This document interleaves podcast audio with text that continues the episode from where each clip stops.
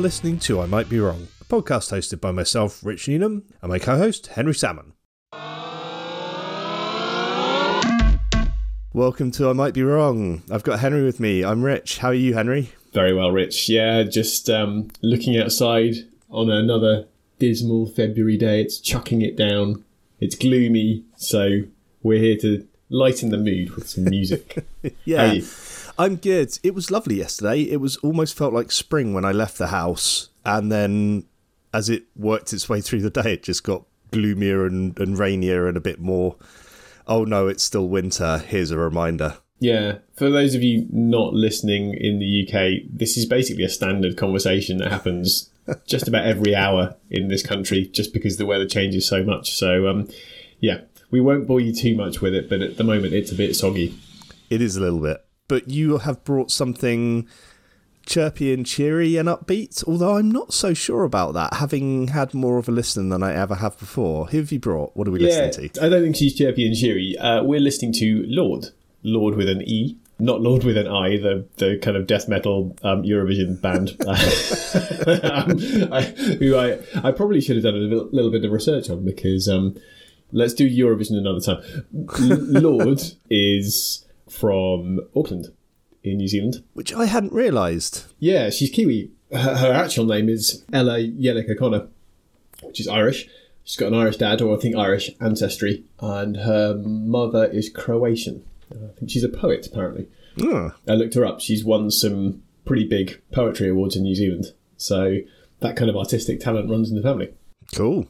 Yeah, that's always interesting when you get musicians that come from other types of art. So having a poet, obviously, that lends itself to lyricism and music writing. Not necessarily the music, but the words, if that makes sense. But there's also a rhythmical thing to understanding poetry. So growing up with that must have helped somehow. Does she talk about that at all in uh, in how she talks about her getting into music?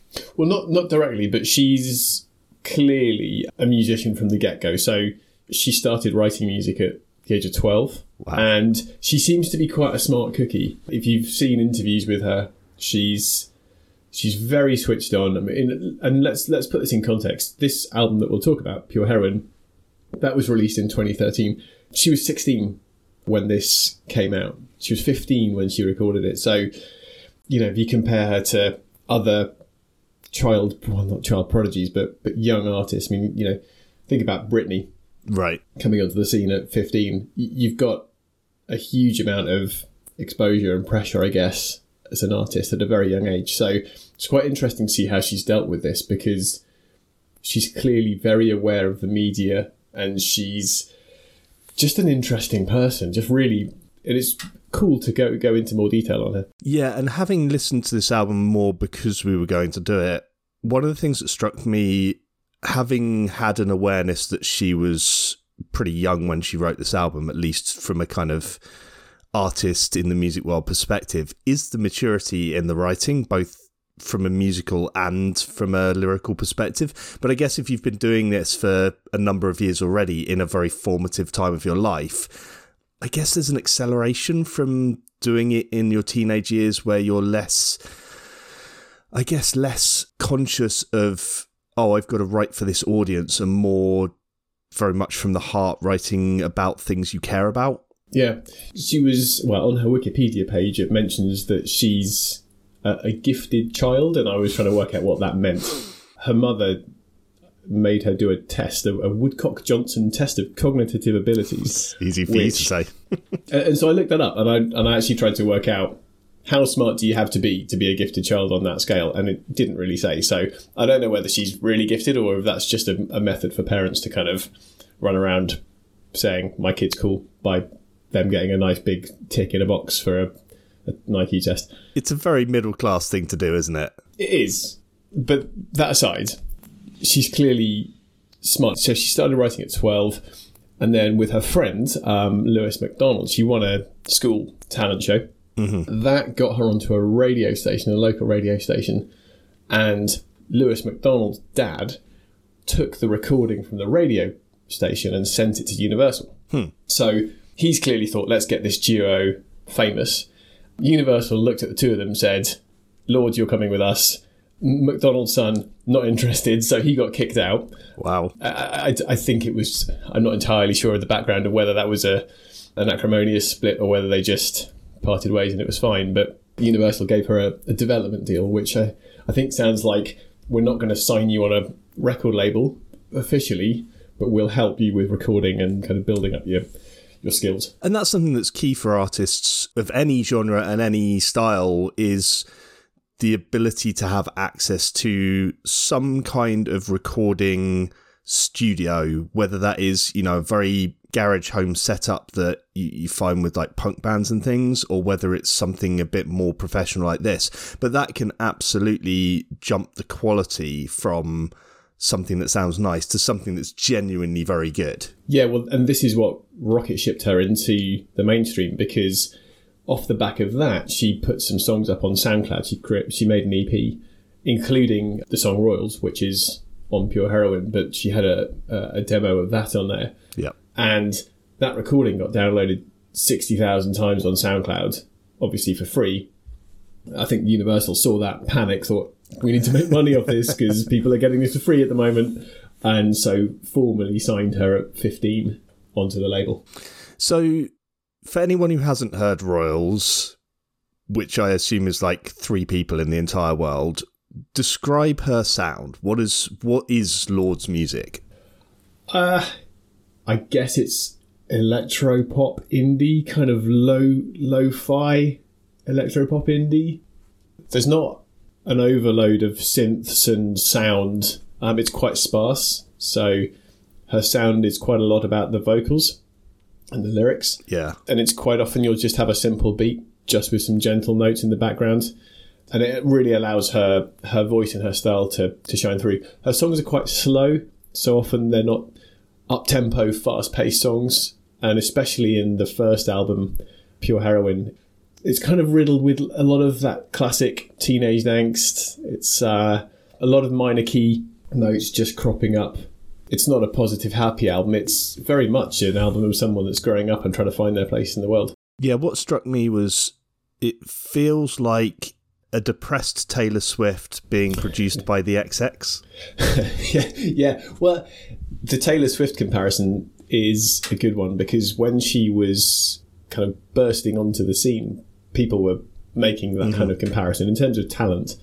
And I think she had a bit of a not a dig at Taylor Swift, but I think her her view was Taylor Swift so manicured, she's beautiful, she's always sings about relationships, and her songs are all effectively perfect.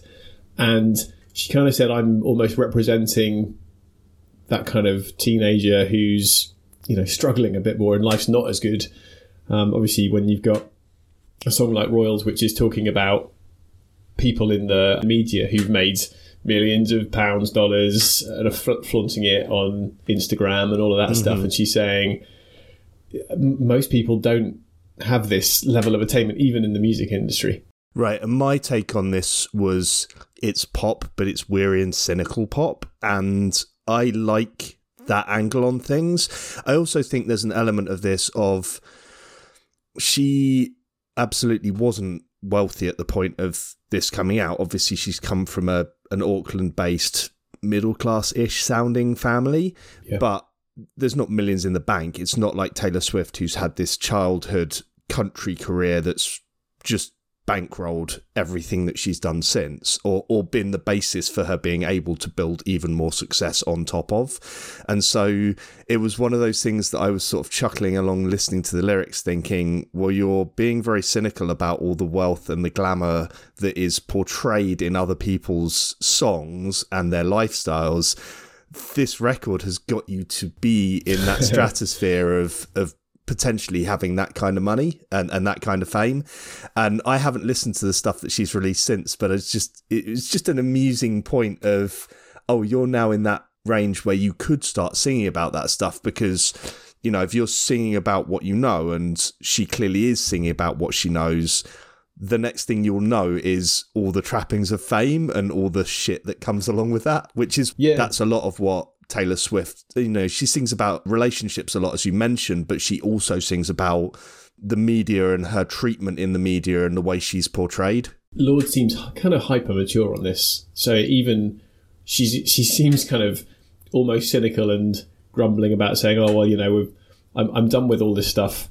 Uh, almost as a 16 year old teenager saying, "Oh, you know, I'm, Yeah. I'm I'm aware of it," and then you hear in later interviews she's super grounded. There was an interview more recently, I think, with Vogue, I think, which kind of shows you how far she's come, and they were saying, you know, what what don't you like about fame, or what what are the weird things about it?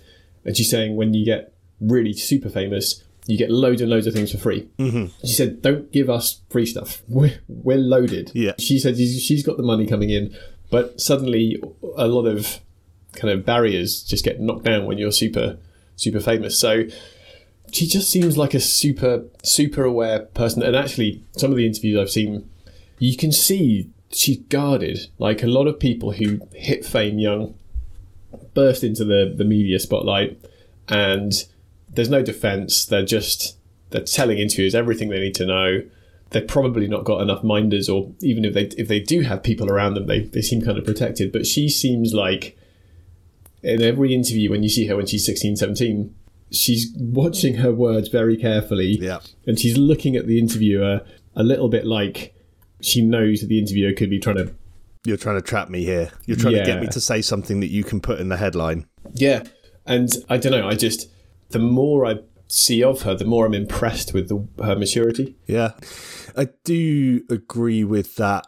I mean, you've only got to listen to some of the lyrics in this in this album to recognize that she's extremely cynical about the social media impact and the bragging in songs impact on her teenage peers and the fact that there's lyrics in Royals of every song's like gold teeth, grey goose, tripping in the bathroom, bloodstains, ball gowns, trash in the hotel room. She's already very hyper aware of the impact of that being the thing that teens are sold as this is where you should be, this is what you should get to. You need to make money so you can have this lifestyle and rejecting it effectively. Yeah, well, on tennis court, the lyric it, it's a new art form showing people how little we care. It's like I'm I'm not interested in that. There's yeah. The, the more I dig into it, the more I'm impressed with this first album. Should we dive into it? Before we just go right into the, the, the songs, it's interesting listening to her influences because Okay, cool. she talks about Arcade Fire, indie bands being big influences, Fleetwood Mac, hip hop. She goes into that, which kind of makes sense. You can see a lot of hip hop influences in the in the styles and the beats that she has surrounding her music, especially in Pure Heroin. Um, she's a big fan of Graceland as well, Oh, really? and all of that seems to kind of trickle into the the album. So yeah, the album starts with Tennis Court, which is an outstanding song. It really sets her stall right from the get go, and it shows all of those almost economical pop. It's quite lo-fi. There's very self-aware lyrics, and uh, and it's a it's a lovely way to start an album. Yeah, the lyrics on here are, are straight from the get go, really great. So pretty soon I'll be getting on my first plane. I'll see the veins of my city like they do in space. It's crazy that someone's writing this stuff. They've never been on an aircraft before. Yeah, and you kind of see this. It's funny that actually. It's a good point because you kind of see this complete innocence on the one hand, alongside this cynicism, and I wonder whether it's her looking at your Britneys and your people in in a similar space who've been thrown into the spotlight, and you know being slightly wary of that. Yeah. I think she's she was the she's the youngest Billboard 100 artist since Tiffany in Okay. I think it was 1987 when then Tiffany was again at 16 or so. So they're both 16 year olds. So this is not a normal thing for someone that young. Interestingly, the youngest ever person, I checked this out as well, is Stevie Wonder. Stevie Wonder hit the Billboard 100 when he was 13, which Wow. is insane. That's got to be youngest solo artist, right? Because the Jackson 5 were younger than that when they were hitting. Yeah, youngest solo artist, yeah. Yeah. That's amazing. I mean, Stevie Wonder's a legend. yeah, so she's hit the charts, and instantly you've got Grammy nominations, Brit nominations, Golden Globe nominations. Even off the back of this first song, you can kind of see the talent. Bowie was a fan. Bowie's pianist Mike Garson said um, he called her the future of music. He thought she was she was amazing. So straight from tennis court first first song, you can kind of see that there's there's that maturity and there's that songwriting skill which isn't that common. it's the natural ability here. I mean, you talk about the fact that this is an album that came off the back of her producing some of her own stuff and sticking it on SoundCloud. You talk about Royals was on that SoundCloud thing and it's on here, and it's it's not like there's a massive jump between Royals and everything else. Royals is one of the best tracks on this album, and yet everything else around it is brilliant and it's it's all stuff that she's putting together. Correct me if I'm wrong here because you've done the research and I clearly haven't, but it feels like this is someone who is writing all this music themselves or at least leading a, a small team because it's not like they've thrown millions of dollars at her to produce this album. And so I, I get the impression that this is mostly her, not her being a front for a lot of other people. Yeah, she was she was paired up with Joel Little, who's a songwriter and producer, and it was just the two of them. So she's basically, I think Universal have said, here's a mentor. Right. And so she's channeled a lot of that through him and he's basically helped her out with it. So cool. he's been a kind of a mentor, but you're right. It's not teams of songwriters and all sorts of people kind of creating music around her. It's just one person that really giving her guidance. I think that's the, that's the way it seems. But yeah, as you go through the album, you mentioned Royals, the absolute, I guess it's the, the classic talking about, talking about kind of artists bragging about it when, when you were just scraping by, which is always fun to listen to. And then the next song, Ribs, interesting lyrics on there. It's, she's got a line where it says like, "It feels so crazy getting old," and it's like you're 15. Why? How, how, do you know what that feels like? So I don't know. Uh, all the way through this album, there's this this maturity, which is which is quite interesting. And following Ribs is Buzzcut Season, which is which is wonderful. It's got this kind of kind of almost glacial arrangement with these keys. It's quite wistful, and um, she creates these little soundscapes on this album really well. Yeah, it's. So I was just reading the lyrics, which is why I'm chuckling. Of uh, "Well, you laugh, baby, it's okay. It's buzzcut season anyway." Following the line, "I remember when your head caught flame, it kissed your scalp and caressed your brain." Yeah, it's just these wonderful little twists of humor that she's thrown in. Yeah, and that's the case all the way through her albums. It's not just um, th- this album that gets that clever treatment. The following song, Team, which is uh, one of my favourite songs on the album, there's one line in Team We live in cities you never see on screen, not very pretty, but we sure know how to run things. And again, it's this allusion to most people in life don't live in this kind of Hollywood glamorized Photoshop world. it's not very pretty, but we sure know how to run things. I think that's her basically saying, look, yeah, we, we don't look like kind of we're beautiful and on the front page of, of Vogue, although right. she was afterwards, afterwards, but, you know, we can put a song together.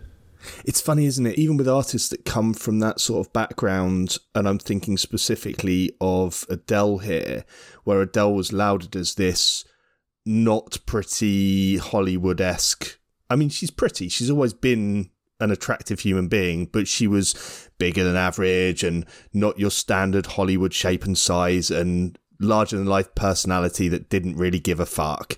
And even she's now been sculpted into this Hollywood esque individual. Yeah, and and I I still see.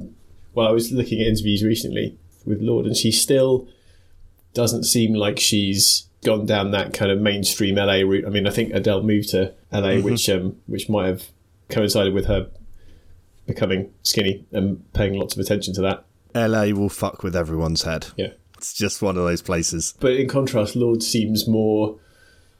She's got her own style, her own kind of dress sense, and she just seems.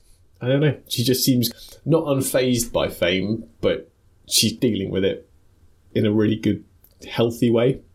Yeah, she's almost from the start gone, I don't want to be that person, so I'm not going to be that person. And regardless of all of the trappings, I will just continue to follow her own path rather than getting dragged down that route with everyone else. Yeah, she she refused to tour with Katy Perry when the album came out. So wow. Katy Perry saw her, uh, or her probably her production team saw her and said, "Come on, Lords, come and join us." And she said, "No, not my thing." Which is crazy because you'd think the record label would be screaming at her refusing to do that because you know a tour with Katy Perry with this sound, you'd think you're just going to pick up millions of new followers and new new people who would listen to your stuff and buy the albums. Yeah, and and she's gone down a different road. So in 2014, which is a year after the album came out, Nirvana were inducted into the Rock and Roll Hall of Fame, and Dave Grohl and Chris Novoselic asked her to, to to close. Wow. With her to sing, so she sings all apologies. Grohl's on drums, Chris on an accordion, which is quite cool. Um, you can you can find it Yeah. on um, YouTube, but she's singing, and her.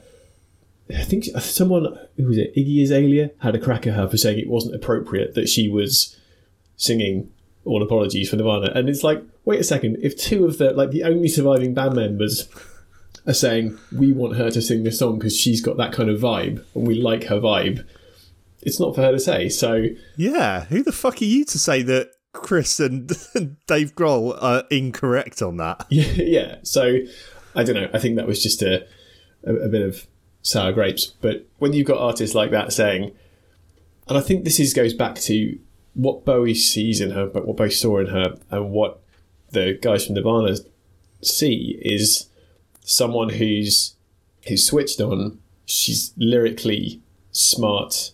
She's making clever songs, and I think this is why she's she's done so well. It's because she's just got this.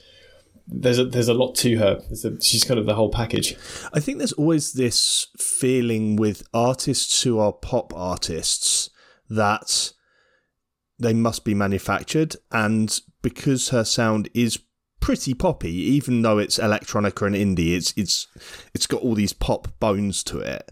That they must be a person who is manufactured and their career is hmm. manufactured. And so when you get someone like her who it seems isn't really manufactured and refuses to be manufactured, even though they sound like they could be, you know, an Iggy Azalea or a Taylor Swift peer, they're sort of ploughing a slightly different furrow.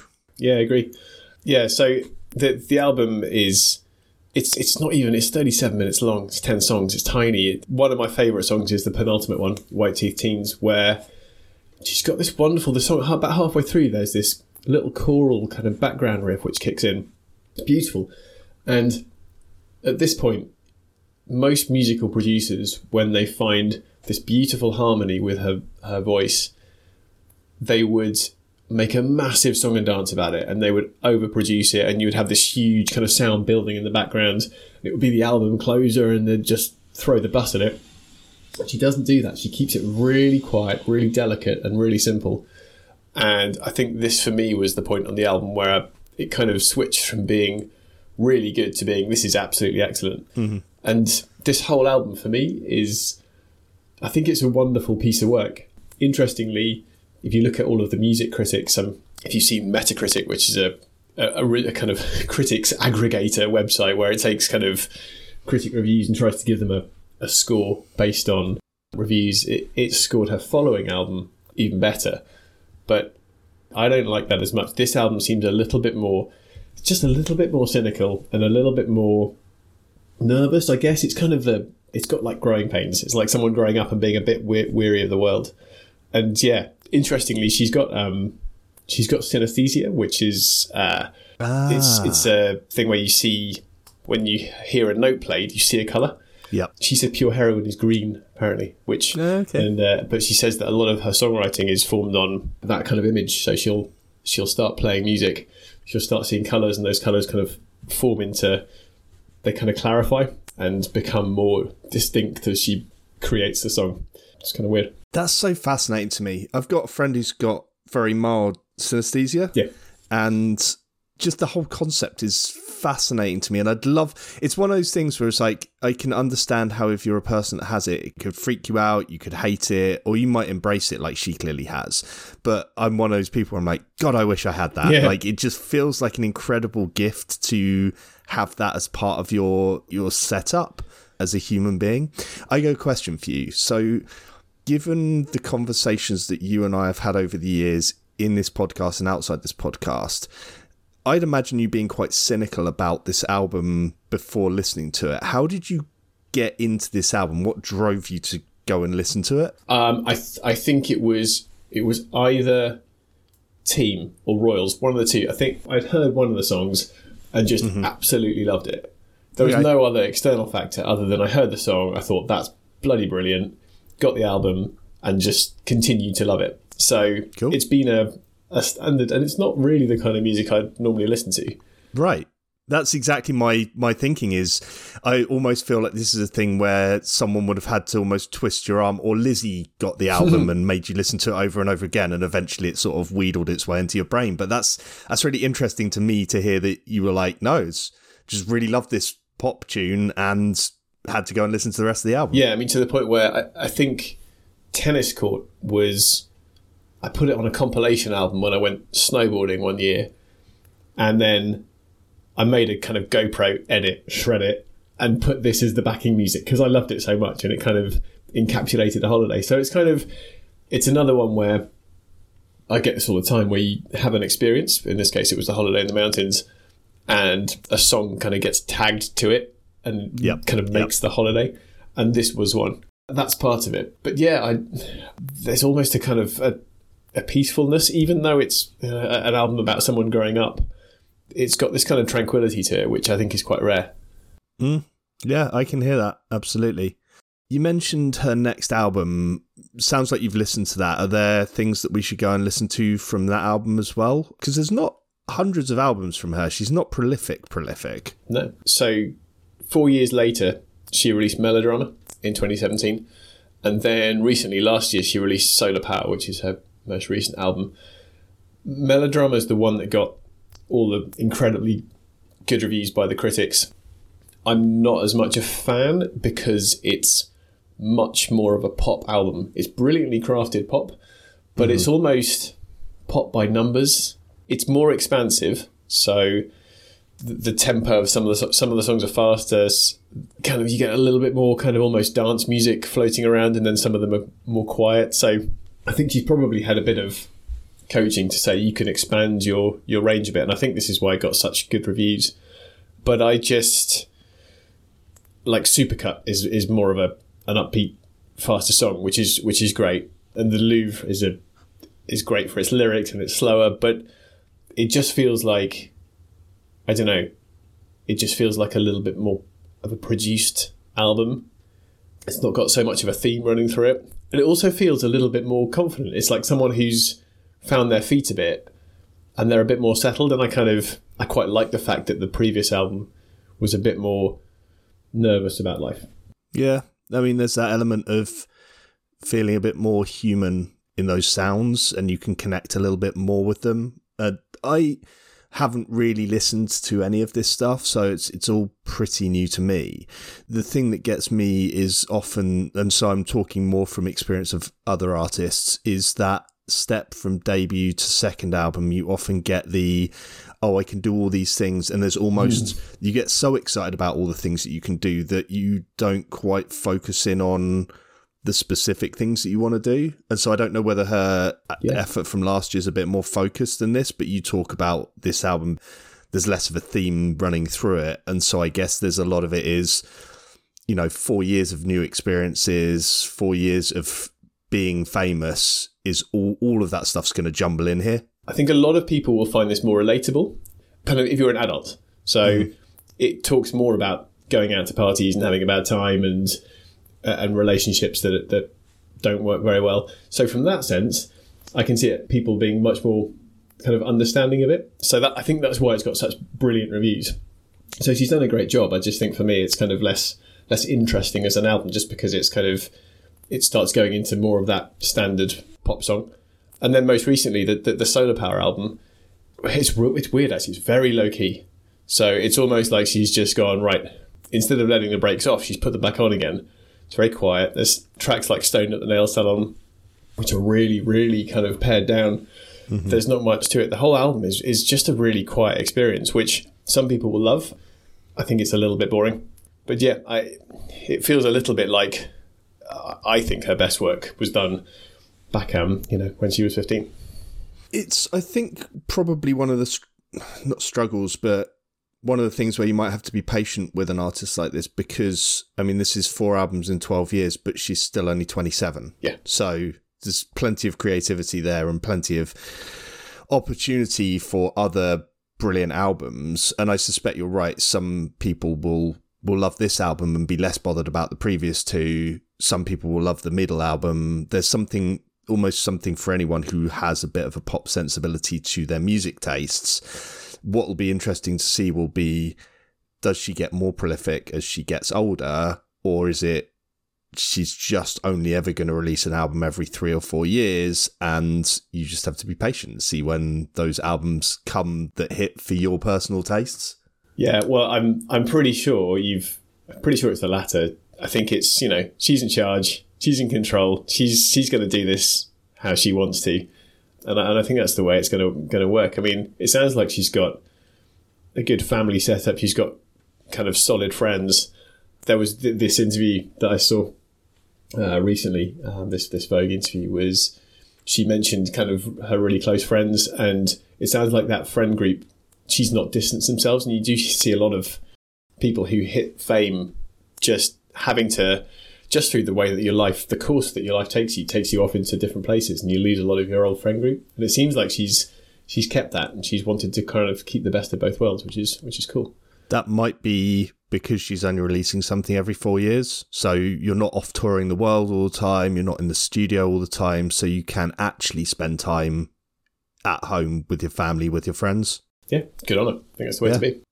And I guess if you're a solo artist, you need that. It's not like she's part of a four piece or a five piece band where you know your your mates become the people in the band or even bands that form out of a group of mates so mm. you don't lose your mates you're all going on that journey together you might lose the people that were a little bit further away from you. And maybe that's part of the way she's managed to stay grounded is that she's not gone off and made a load of Hollywood mates who are all thinking the same way and acting the same way and all in that southern LA lifestyle. Yeah, and, and bringing it back to, to Swift, I mean, she she hit scandal in 2013. She she said Taylor Swift is so flawless and so unattainable. I don't think it's breeding anything good in young girls. Which, off the back of that, had a huge backlash from lots of young girls going, don't you dare be nasty to Taylor.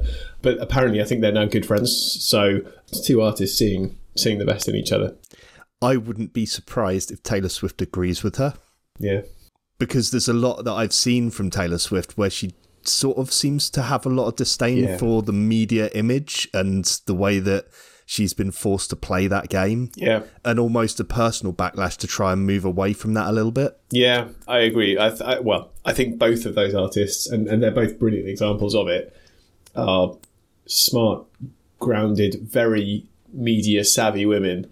And they've taken different approaches. Swift's just gone, let's go full perfection, but almost create this caricature of who she is. Whereas Lorde has gone down the I'm just going to release music that I want to release and I'm sorry, Katy Perry, I'm not touring with you. yeah. Yeah, it's fascinating seeing those different approaches and seeing how that works out for her in the long run because one album every four years risks people drifting off from your music and moving on to other things and, and just, you know, at some point you almost lose track of of people like that and bands like that. Yeah, well, we'll we'll follow her career with interest, or at least I will. Yeah. So I have to ask you on the influence front: has this influenced your tastes in some way, or is it a, a pop outlier in the guitar-led bands that you generally listen to? I, am a massive pop fan, right? You know, we've talked about this before. Good pop is is brilliant, and so I think this just goes into the bracket of really good pop music that I enjoy, and not so much kind of influencing me. I mean, you know, I love my electronic music, but this is just it's just a cracking pop album. Mm-hmm. How about you? Did you ever ever really? You probably not really got into her. No, I think this was one of those artists where stuff that I heard I liked, but I just never put the effort into going and listening to it. Like you say, Royals is an absolute belter of a track, and I don't know why I haven't dived in and listened to more, but it just hasn't ever happened. So I guess, I mean, I've got solar power playing in the background now, and this sounds right up my street. Mm, so I'm yeah. gonna have a good old listen to that once once we get off the podcast. But yeah, no, she's not an influence on me, and she's not part of my listening generally. But maybe she should be more based on everything you've said and what we've listened to for this for this podcast episode. Uh, I'm guessing you haven't seen her live.